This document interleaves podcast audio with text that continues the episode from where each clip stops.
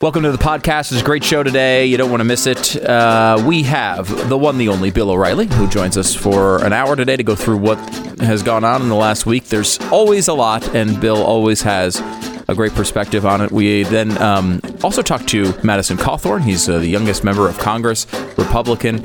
Uh, he has been, of course, targeted. He's very much a threat uh, to the left, and they have been coming after him. We go through that. And we talk to small business owners from around the country that you have come together as an audience to be able to help through the COVID uh, craziness. People whose businesses were really on the on the verge of collapse. You guys have stepped up and are, have helped them in dramatic ways. We go through that with the people you've helped on today's program as well. Don't forget to join blazetv.com slash Glenn. The promo code is Glenn. Uh, you can get a subscription to Blaze TV and save 30 bucks off. We there's a lot of stuff we're on today. Glenn and I are both on with Steve Deace today. We're on with Dave Rubin today. Dave Rubin's on my show, Stu Does America today. Lots of great stuff coming up on the Blaze. Incest.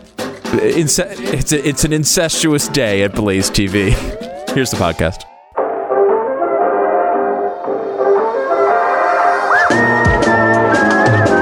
You're listening to the best of the Glenn Beck program. Ladies and gentlemen, from his tour recently at Carnegie Hall, Mr. Bill O'Reilly, the author of uh, Killing Crazy Horse and Killing the Mob, which I actually received this week, Bill. I have it, have the copy. Yeah, I'm not going to get into it, but how difficult Thank it is God. to get anything to you. but first, I want to say Yeah. that I'm going to offer up uh, mass on Sunday for your daughter, No, thank you. and and then privately, of course, if there's anything I can do to help. Oh no, no, there's not. I No, appreciate but it. I, you know, you never know. We have a lot of clout, um, but whatever you need. No, the, the, she's in an amazing hospital, and it's just it's really odd uh, with COVID that you know people aren't allowed to be with their loved one. One person is allowed in, and so she selected her sister to be with her the whole time, and uh, we just have to wait. And I mean, we can't be at the hospital, can't be with her when she comes out. It's just it's a weird time. Anyway, Bill, where do we where do we even begin with this week's news? All right, so I was surprised that Biden outed himself as this um, very enthusiastic progressive this week. I thought he would ease into that. My analysis on BillO'Reilly.com was that he really doesn't have any core values, Joe Biden. And I'm not saying that with any malice, but if you look at his uh, career, he's changed on every issue, including abortion. It's really hard to change on that unless you have an epiphany. He had an epiphany the other way.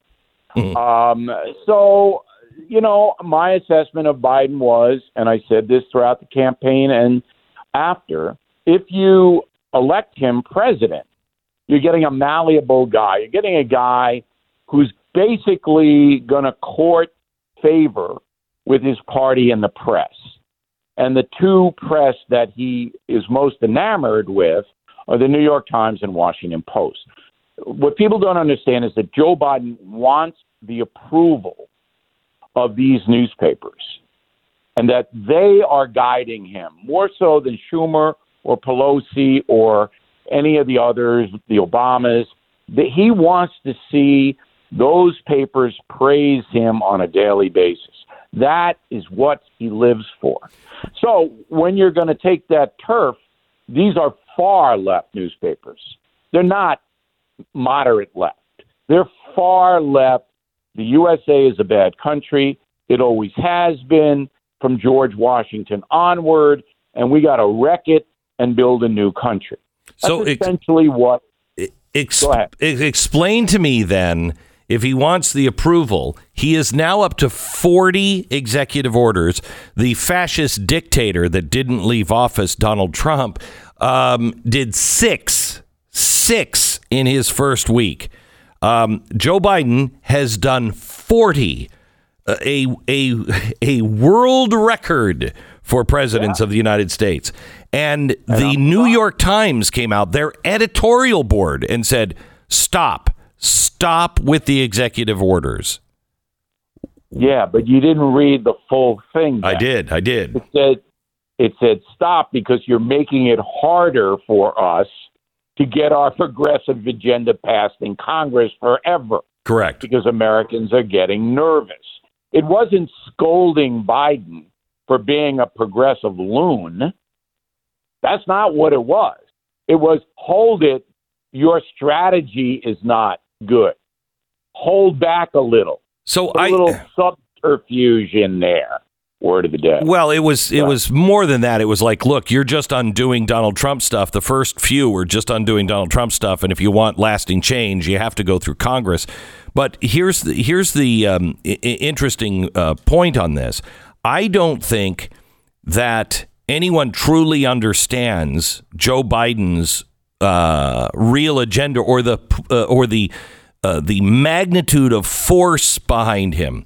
They learned from Barack Obama. You have two years, and you really have the first hundred days where everyone will give you a pass.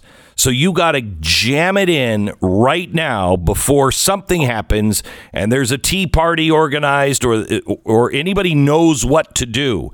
Everyone's still talking about the last president. Just do all of it right now. I think that's what's really happening. I don't disagree because they're very nervous, the progressives, that they'll lose Congress in two years. So they want to jam everything up now, uh, get it in stone if possible, and drive the United States into a socialist state. That's the goal. I mean, they want the government to run the economy and dole out to the favored groups. That's what the equity thing is Yep. all of the largesse that comes from Washington. So I, I will tell you, Bill. I've had a, I've kind of have a, a different view on on exactly what you just said, and I've been saying the same thing. We're headed towards a socialist state. We're not. We're actually becoming an oligarchy. Um, what what is happening right now is the the use of these divisions, the use of these favored status, um, is very convenient right now. But the money, the real money, is not going to be going to those groups. The real money is going to these oligarchs, these giant companies and CEOs, and those with connections, and those who will play ball with the new, you know, great reset agenda of, of climate change, union jobs, et cetera, et cetera.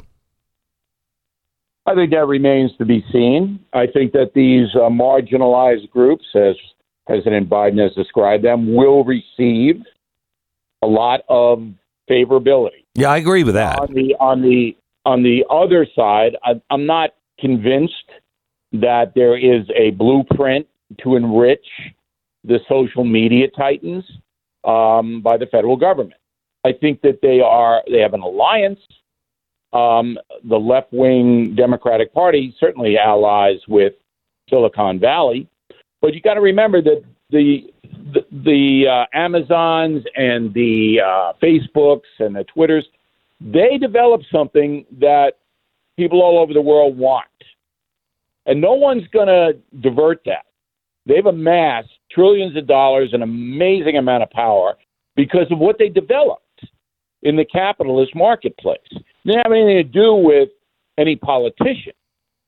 Now, these people are incredibly powerful, as we saw with taking Donald Trump's megaphone away from him. Mhm. You can do that to a president, you can do it to anybody. So I've started a free speech movement, nascent, very, very early. I'll tell you more about it next Friday. Okay. Um, it's gathering steam. It's going to be like the Tea Party.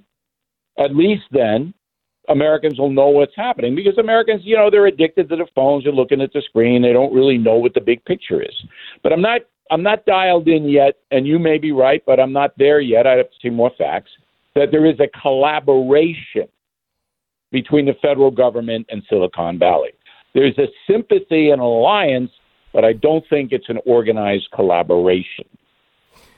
Uh, well, I think uh, let me give you this. You you know about the Made in America executive order that uh, says the government agencies are going to have to work closer with U.S. businesses rather than paying foreign businesses, and it seems great on the surface.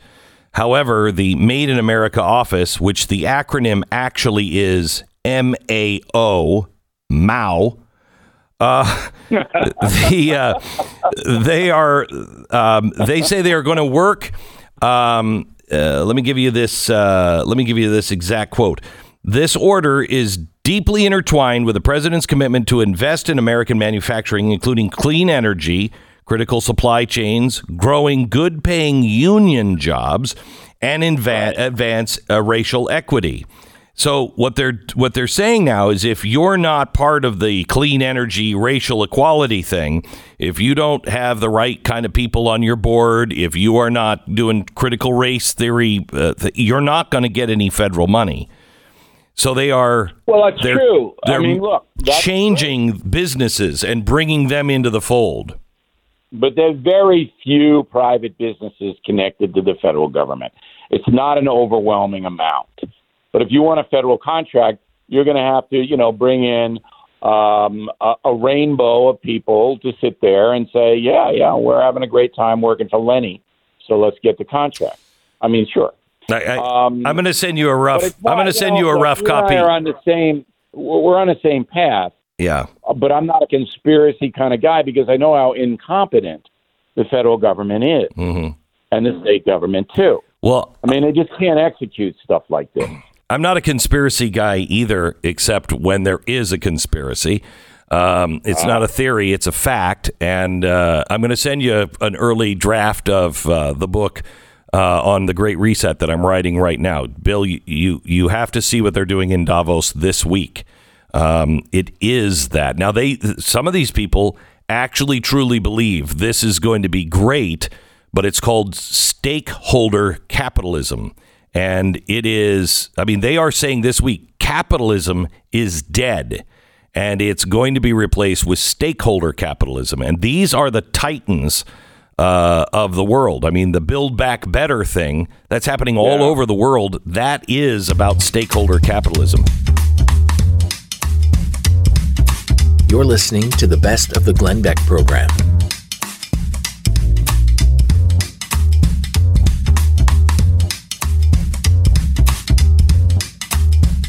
Let me go to Catherine Hill. She is the owner of Miss Kitty's Lounge. Uh, she was on with us oh, about four weeks ago, I think.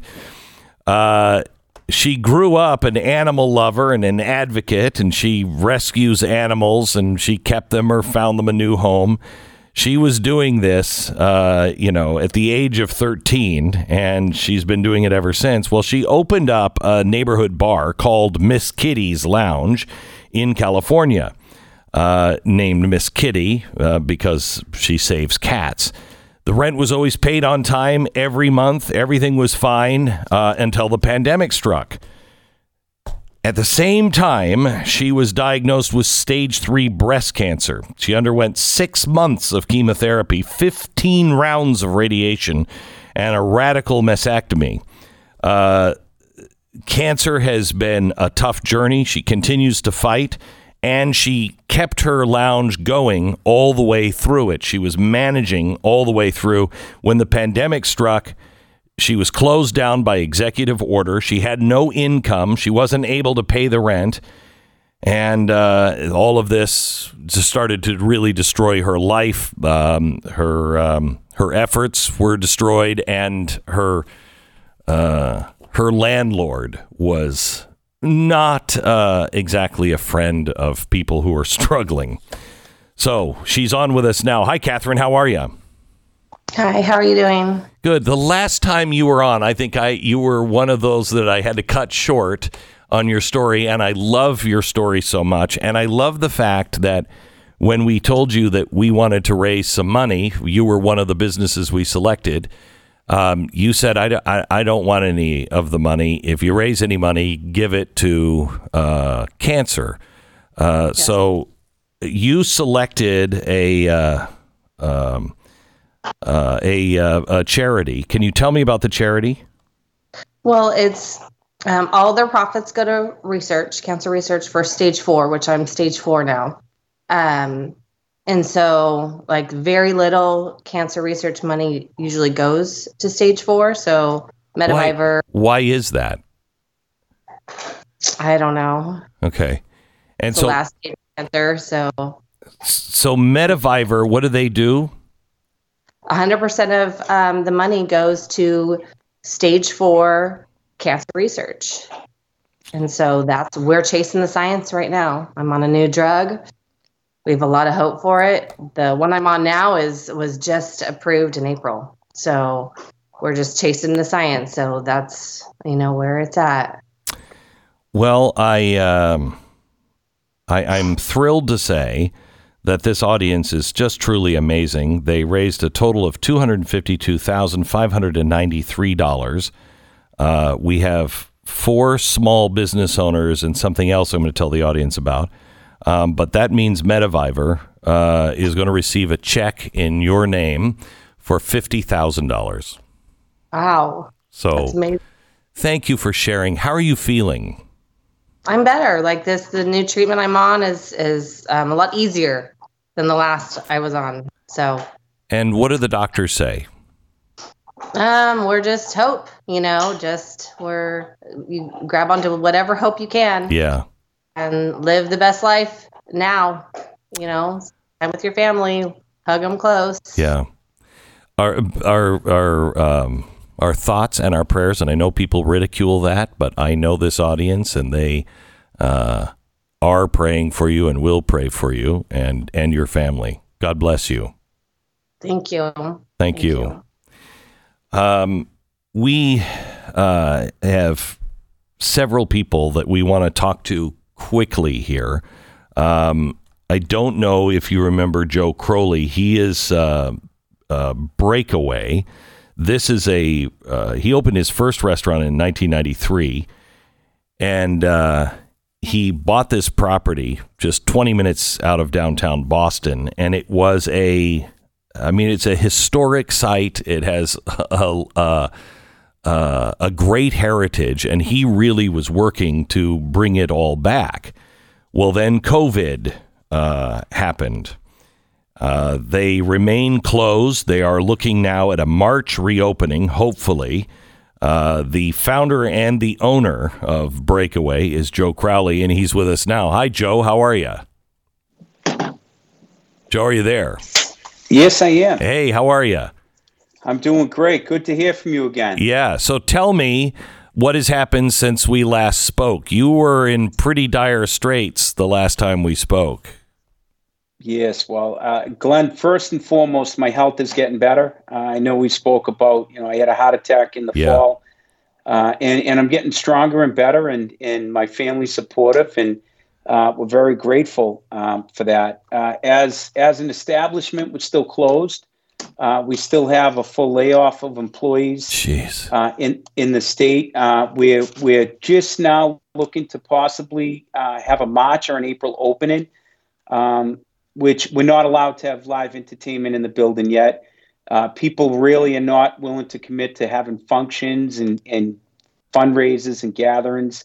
So it's really a sit and wait. The vaccine rollout in, in the state has been um, very disorderly, very slow. You're hearing stories about freezers being unplugged and thousands of vaccines, you know, being thrown away. Uh, the elderly and the school teachers are having trouble making appointments. So we're waiting for food service to come up uh, to protect our employees.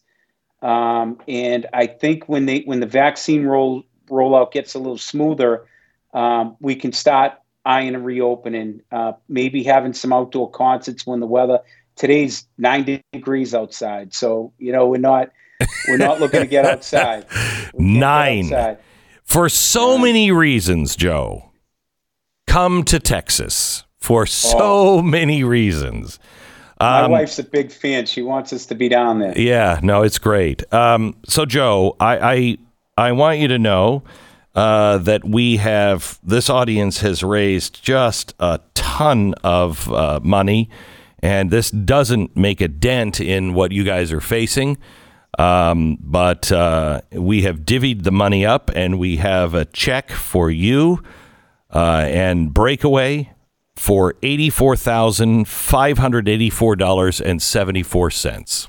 Oh wow, that's that was completely unexpected. Um, well, I, I I have no words. I I you know, I will let my crew know and my management know as soon as we come off the fly. I have no words, Glenn. Um, you, you're such an advocate for small business and within the last year, and and you, your your your show and I, am speechless. And knowing everyone that knows me knows I'm never speechless. I, I, thank you. You're um, you're welcome. It is the audience. It's not me. It's the audience. We're all wow. in this together. Um, I, I mean, I this audience is a small business audience, and I grew up in the bakery of my uh, the back of the bakery of my dad's bakery, and uh, he lost his business in the end, and I know what it's I know what it's like to struggle as an entrepreneur and a uh, and a small businessman, and uh, I'm lucky enough to be able to be a spokesperson for millions of Americans that uh, share your pain and understand it, and wanted to help you out. Well, I'll tell you, we, are uh, with this news that you're giving me now. We, are going to meet as a uh, management group next week, and we're going to start making plans to um, to definitely get that spring open, and maybe sooner than we would have before, maybe March. Uh, e- even if it means bringing a dozen employees back, we, are going to get right at it with that fund. And uh, I, I I cannot thank you enough. That's it's unbelievable. It's great, Joe. Thank you so much. Pay it forward, brother. Thank you. Uh, man, it feels good, doesn't it? It just feels so good. I don't know why uh, it's not that hard. It's really not that hard. I don't know why our governments and our, you know, they've put these people out of business and how they are not helping is beyond me. But when we all work together, um, we can do something incredible and something that maybe governments shouldn't be doing uh, anyway unless they're putting us out of business. All right, I want to take you to California to the other coast now. Uh, Cronies is a sports grill, and uh, the uh, the owner or co-owner Dave Folds is a guy who started his first location 30 years ago in Ventura, California. Uh, they say they have the coldest beer and the best buffalo wings around. He has uh, five locations, and they last time we spoke. In fact, he's on with us now, Dave. Last time we doing? La- good. Last time we spoke, it was really uh, trouble for you. You're still. Uh, are you open with outdoor dining, or can you? Have you been able to open back up yet? Well, we have five stores, but the Agoura store is the store that uh, my partners and I chose to defy the orders, and um, and uh, they're allowing outdoor dining again, which is kind of crazy because I think it was just an arbitrary decision. Uh, but my other stores in Ventura County, uh, they have returned to outdoor dining. Thank goodness, because we were losing thousands of dollars every day. I'm not kidding. People yeah, don't realize that. I know, and, and you have twenty one thousand dollars in fine in fines Right. Actually, I just looked at it right now, and it, it was it's, it's probably about more like twenty four thousand dollars right now because because even after they allowed us to in LA County to have uh, outdoor dining again, they're still fining me. Now, I, I, today is the official day that you can reopen outdoors. I, I don't know why they waited a week, but I, I still stayed open. And, and, the crazy thing is, if you look at this, I, I just have these numbers here. When they closed us down around November 29th, there were 2,049 people in the hospitalization. Two days ago, there were 6,213 people. It tripled, but now they just say, okay, now you can open. It makes absolutely no sense. I don't understand the logic. Um, there is no logic. You live in California. Uh, I know, man. I know. Uh, all right. So, Dave, we, uh, as you know, our audience uh, has done a fundraiser for you, and we're divvying this um, uh, divvying this money out, and we have a check for you for eighty four thousand five hundred eighty four dollars and seventy four cents. Well, thank you. It is. Uh, it's our privilege and uh, and honor to stand with you. Well, I'm sure I can share it with some other people too. I, I you know, we're in a, we're in a bind, man. But, but um, that's very cool, man. Good people. Thank you so much, Glenn. You're welcome. Dave, let us know how things are going. Make sure you make sure you stay in touch so we we can uh, hear about the amazing return. Dude, you're the man, Glenn. You have good people. I hope the best for you. You know, I, have been following you for a long time. Oh, thank you. You're a solid man, and I, uh, I, uh, I think I might even get a goatee going like you too. Thanks so much. I, I, appreciate it, buddy. Thanks so much. You're, God you're bless you. People. Thank you. Thank you. Thank you. This is the best of the Glenn Beck program.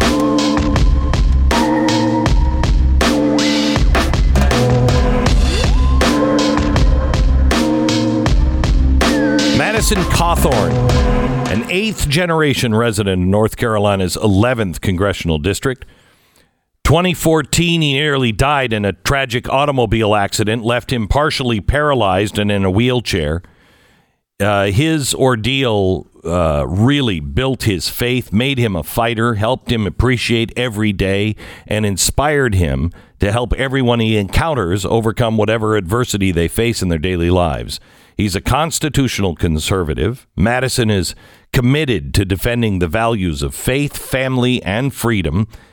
He's the youngest member now of the 177th Congress. Madison Cawthorn not only represents the residents of uh, North Carolina, but also young Americans across the nation who want their voices heard in the highest halls of democracy. He is under attack now. Um, as an enemy of the state or the enemy of Congress. We uh, are joined now by Congressman Madison Cawthorn. Madison, how are you? Glenn, I'm doing well. Thank you for having me on my show. And it's no exaggeration that I am under attack by what I'd call the mainstream media and by really the socialists in Congress. You know, the uh, the number one reason I think this is happening, and it's no surprise, we knew this was going to happen, is because the people in my district, you know, they had a choice throughout every election. You, know, you can send someone who wears tasseled loafers and pleated pants and uh, has soft hands and is going to go and you know get along with everybody in D.C. and uh, you might see his name in the paper when he signs onto a bill, but you know, uh, really just uh, uh, someone to go to D.C. And, and keep the status quo.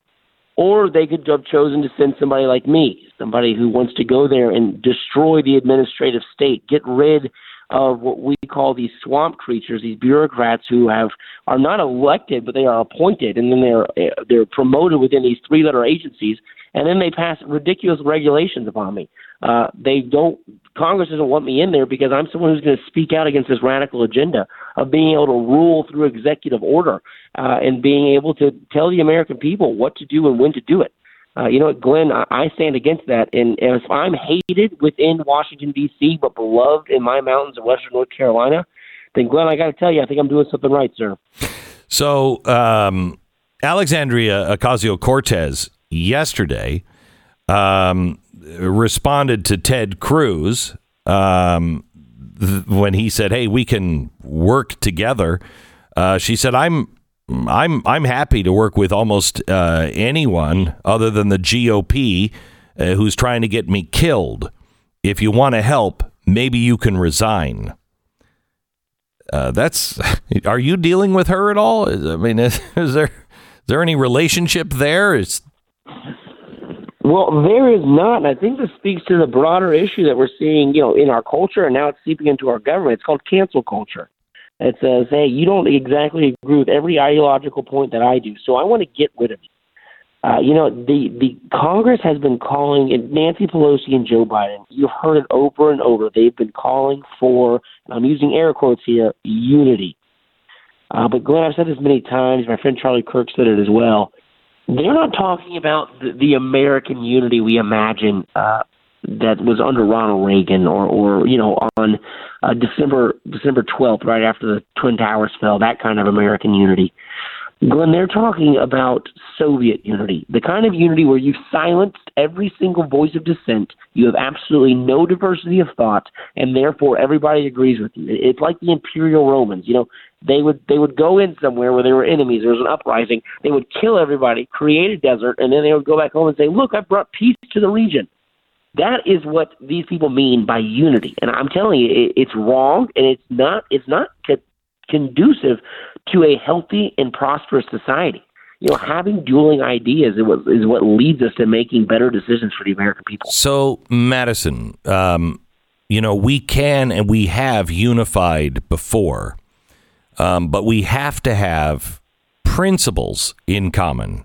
We don't have to have policies in common. We don't have to have faith in. We don't have to have anything really in common except a few principles.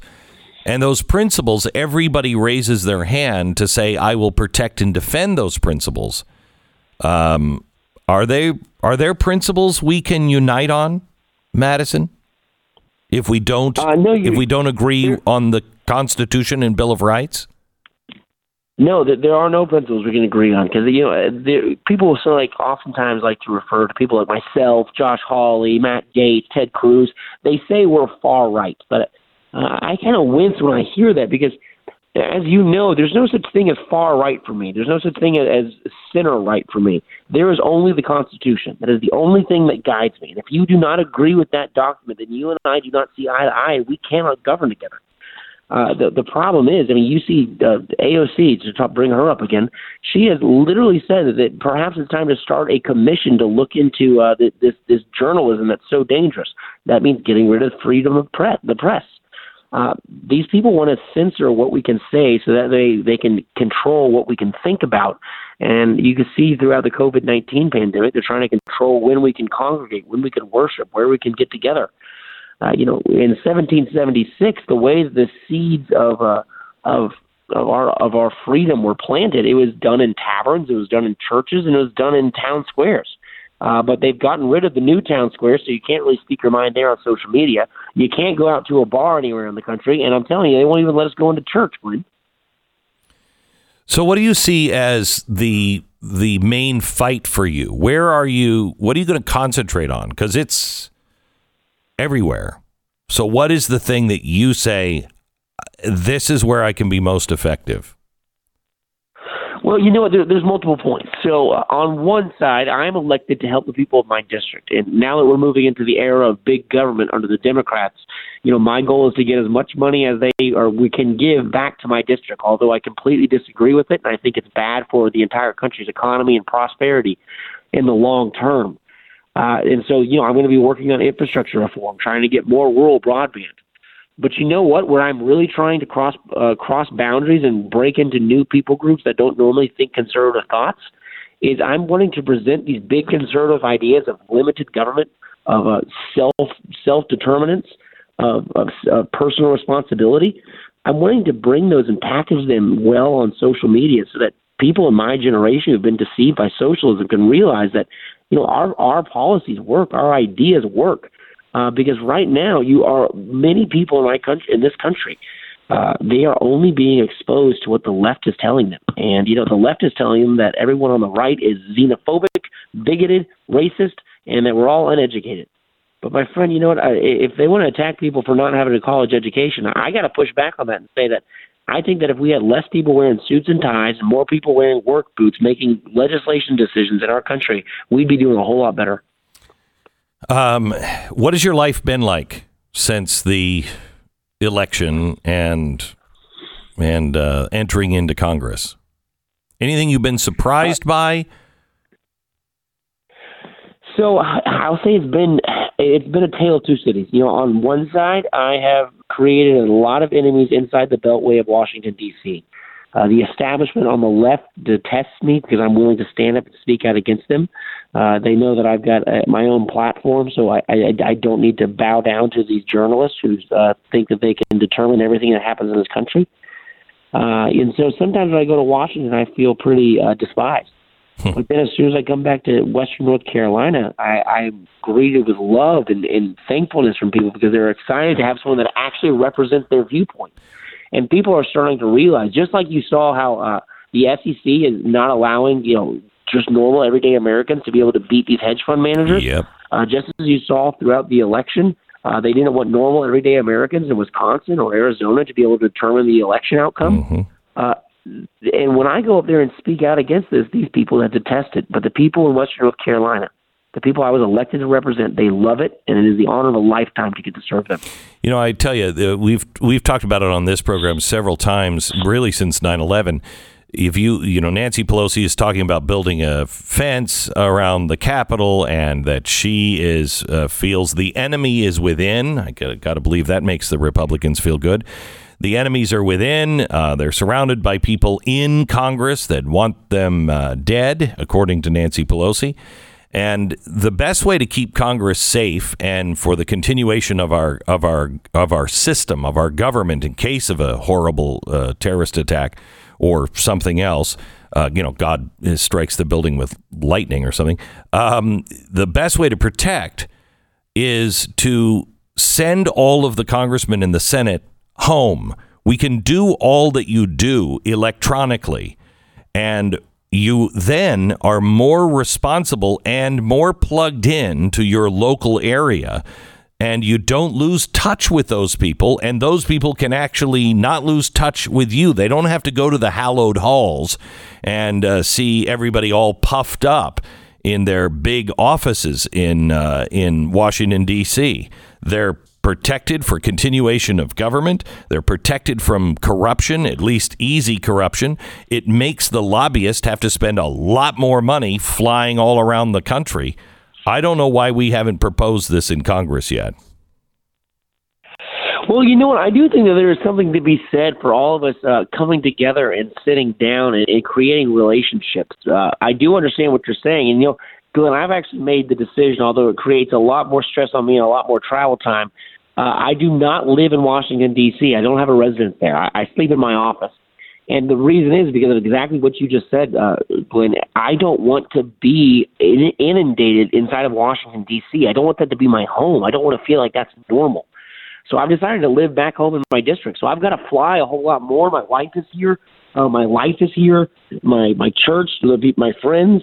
And you know what? I've got to go out to Cracker Barrel. I've got to go to the gun show. I've got to go to church. And my constituents can look me in the eye and say, hey, why did you vote on this bill? Why are you doing this? Why are you backing down? Why don't you have a backbone? And you know what? I think there's a lot to be said for that. So I don't think we should allow our congressmen and women to be able to live in Washington, D.C. I think that's the reason they put it on top of a swamp. It is. Um, yeah. The, the only thing is, I do have a little bit of concern about doing Congress through electronic means. Uh, you know, when if I look back to history and look at really when the death throes of the Roman Republic were happening, it was right towards the end to the fall. There's really a lot of centralization of power in almost nearly what they would call proxy voting. And so, Glenn, you know, I got to give that some more thought. But I there is something to be said for living in your district, which I have committed to do for the rest of my term in Congress. Madison Cawthorn, thank you so much. Uh, best of luck, and uh, keep up the uh, proverbial and uh, metaphorical fight in Congress. Thank you so much. Uh, Glenn, you're a patriot. Thank you for fighting for all of us. Talk to you soon, sir.